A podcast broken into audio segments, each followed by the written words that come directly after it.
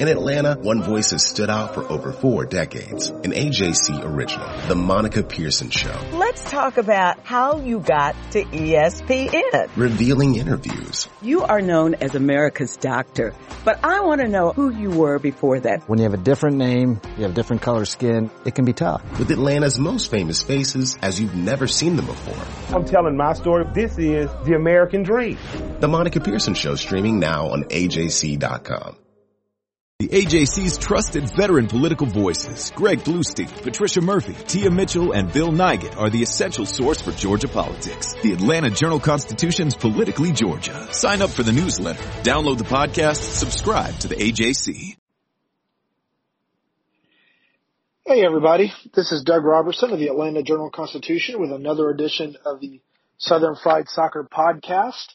I'm in Orlando, Florida for the MLS All-Star Game and I am currently about to drive to the homegrown game at the ESPN Wide World of Sports.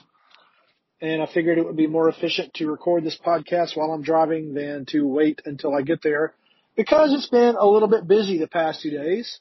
I'm sure if you are a, a supporter of the team, you've read Leandro Gonzalez Pirez's comments, uh, in which he came across as critical of Frank de Boer's tactics uh, communication, and some other issues.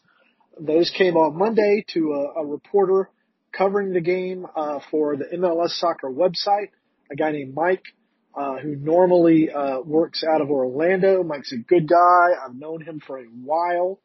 Um, so I spoke to Leandro on Tuesday to ask him if there's anything he wanted to clarify, to ask if he'd been quoted correctly, he said he had, um, but then stressed that he has no problems with manager Frank de Boer. Um, the question he was asked was, how is it different than under Tata, the previous manager, Gerardo Martino, who led Atlanta United to an MLS Cup? And so Leandro gave honest answers, as he typically tries to do. Today he said that he likes how the, the team is playing. He likes the formation, the switch to the 352, which happened because, I assume, because the team was out of fullbacks, uh, but also maybe because it's a formation that the team is comfortable with, having played it during last year's playoffs on the way to winning the MLS Cup. But of course, Leandro's comments kind of set off a firestorm on Atlanta United social media of those saying Frank doesn't know what he's doing.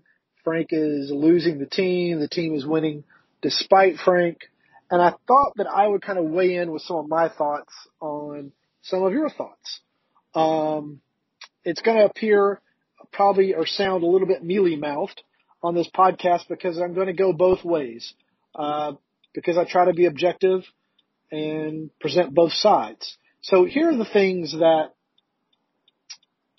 I know to be true. This team no longer has Miguel Almiron who was sold to Newcastle in the English Premier League. And Miguel, with his speed, tenacity, determination, technical ability, um, covered up a lot of holes uh, on Atlanta United last year. I think no one will deny that to be true. So Frank de Boer comes on after Tata declines the option on his contract knows they're not going to have Miguel Almiron. I think realizes that Pity Martinez is not Miguel Almiron.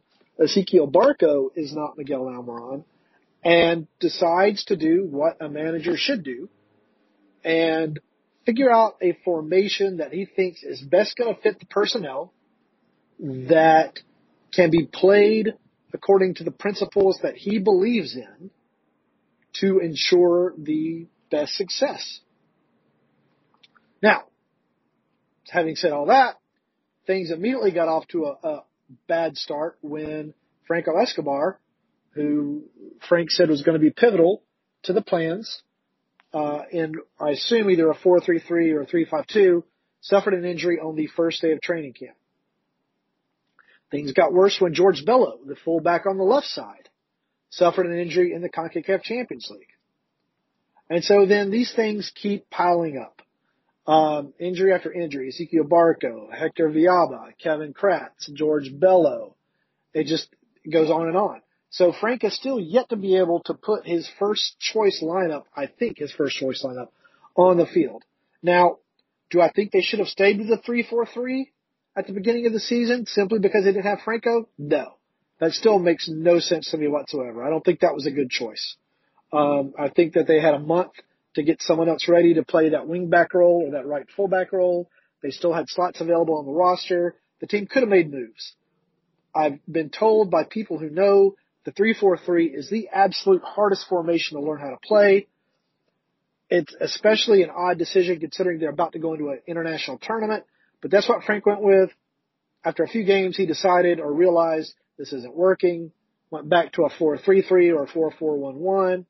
That kind of worked well for a while. Then the injuries started to pile up, and now recently they've gone to the 3-5-2. I don't think Atlanta United is winning in spite of Frank's tactics, though I just said sometimes I don't understand his tactics. You look at the things that he has tried to do. He has tried to be flexible. He has tried to work with the players. He's trying to put them in positions to succeed. Now, is it working all the time? Obviously not. Uh, they haven't won their last six road games. They've been outscored badly in those six road games. Um, you know, the, the game at Chicago, the first half was a disaster much like the 12 minutes against LAFC on Friday last week were a disaster. But Frank has shown that he'll try to learn and that he tries to apply what he's learned to different situations. So I think that you'll continue to see some tweaks and things. Man management, that, that's an issue that other people raise and that's one, you know, that I can kind of understand and I can't understand. Uh, people down here are still questioning, people, pundits, uh, people who've played the game were still questioning why did he take out Pity Martinez when the team trailing against LAFC. I can explain it. That doesn't mean that I agree with it. And so I can understand why people question that. Why, when you're down, uh, it was two goals at the time, do you take out a guy who's supposed to be one of your better offensive weapons to put in another guy? Um, you know, Frank said that was the position that Barco plays, so that's where he went in. He'd already subbed out the left wing to boot. I think he probably needed to save another sub. And if you take out Emerson Hyndman, for example, I think you risk losing six to five instead of four to three. But, you know, that's what Frank is paid to do. He says he doesn't mind making the tough decision. That's the decision he makes. I think the worst part about it is obviously he and Pity do not have, I would think, a good relationship. Um, Pity says they're working on it. He respects his manager, but Frank has called him out a few times. Frank has subbed him off a few times. It's obvious Pity didn't think on Friday against LAFC that he deserved to be subbed. Um, he was exasperated. I think his teammates were probably exasperated looking at their body language, and it didn't send a very good message. I don't know if Frank explained it before the game to Pity around 60 minutes. I'm taking you out to put in Barco. If he didn't, I would think he probably should have. Uh, I would hope that's something he would do going forward because it can really hurt a player's confidence and morale. Now, while Pity hasn't developed this season or, or played this season like I think everyone expected that he would, it's difficult to argue that some other young guys under de Boer have developed. And these are players that Tata would not give time to. That includes Miles Robinson at center back, who's been probably a, an MLS best 11 this season so far. You look at, um, excuse me, I'm sorry. Other players, George Bello was slotted in to start. He was Atlanta United's fifth string fullback last season. You look at Darlington Nagbe, whose offense has suddenly started to come to life under Frank, whereas it didn't under de Boer, or as it didn't under Tata. That could be a change in tactics, for example, uh, compared to, to other things. Um, Brek Shea, who I know y'all like to bang on, I thought was a perfectly serviceable left fullback uh, in Atlanta United. He's not a young guy, but he's a veteran learning a new position. Uh, for example, Ezequiel Barco, who really struggled under Tata in his first year in Major League Soccer, really looked good. He was a, a best 11 type candidate before he suffered or before he left to go to the under 20 World Cup uh, on May 5th or 7th. Came back, uh, suffered a hard tackle at Columbus and was injured, and just now has returned, playing 30 minutes against LAFC. There's a bunch of guys like that that I think Frank has developed. Um, so I think some of the complaints about Frank probably aren't fair. I think some of them are fair. I've listed them here in the Southern Fried Soccer podcast. I hope you'll follow me on Twitter at Doug Roberson AJC and on Facebook at Atlanta United News Now.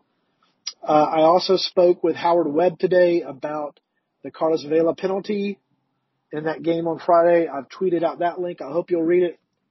But just kind of going back to Frank for a second. I, I think had Frank not experienced the lack of success at Crystal Palace and Inter Milan that he experienced, all these things being said by Leandro probably wouldn't have as much weight as they have right now. I think a lot of people still don't understand Frank a little bit. Uh, some of the things that some of the other reporters were asking me today about him that it doesn't look like he enjoys talking to the media, that he enjoys explaining himself to the media, for example, are blatantly wrong. Um, and they weren't malicious uh, statements. That it's just people who haven't spent a lot of time around Frank. Frank to me has always been good dealing with the media. He he tries his best to give his best answers and to give honest answers. Sometimes he's honest to a fault. I'm sure that Carlos Bocanegra and Darren Eales would love for Carlos to maybe not be so honest with regard to player comments and, and tactics and things like that, but he is. To his credit, he's. Some people have explained to me that's the Dutch way. They're going to be honest, whether you like the honesty or not. Uh, I don't know. I don't know enough about Dutch people to know if that's true or not. Um, but I, I think, I think that if you look at the big picture, Frank is doing okay right now. Again, keep in mind, they haven't had Barco. They haven't had Tito. They haven't had Bello. They haven't had Kratz. They didn't have Franco for a long time. Uh, and when they do get Franco, he keeps getting yellow cards. Leandro Gonzalez Pirez has been suspended. Michael Parkhurst looks like he's lost a little bit of a step. Uh, Eric Remedi hasn't been quite the same player that he was last year. Uh, Pity Martinez, who looked to be one of the fastest players on the field at the Copa Libertadores last year, looks like he's carrying a refrigerator on his back when he runs right now. I, things I can't explain.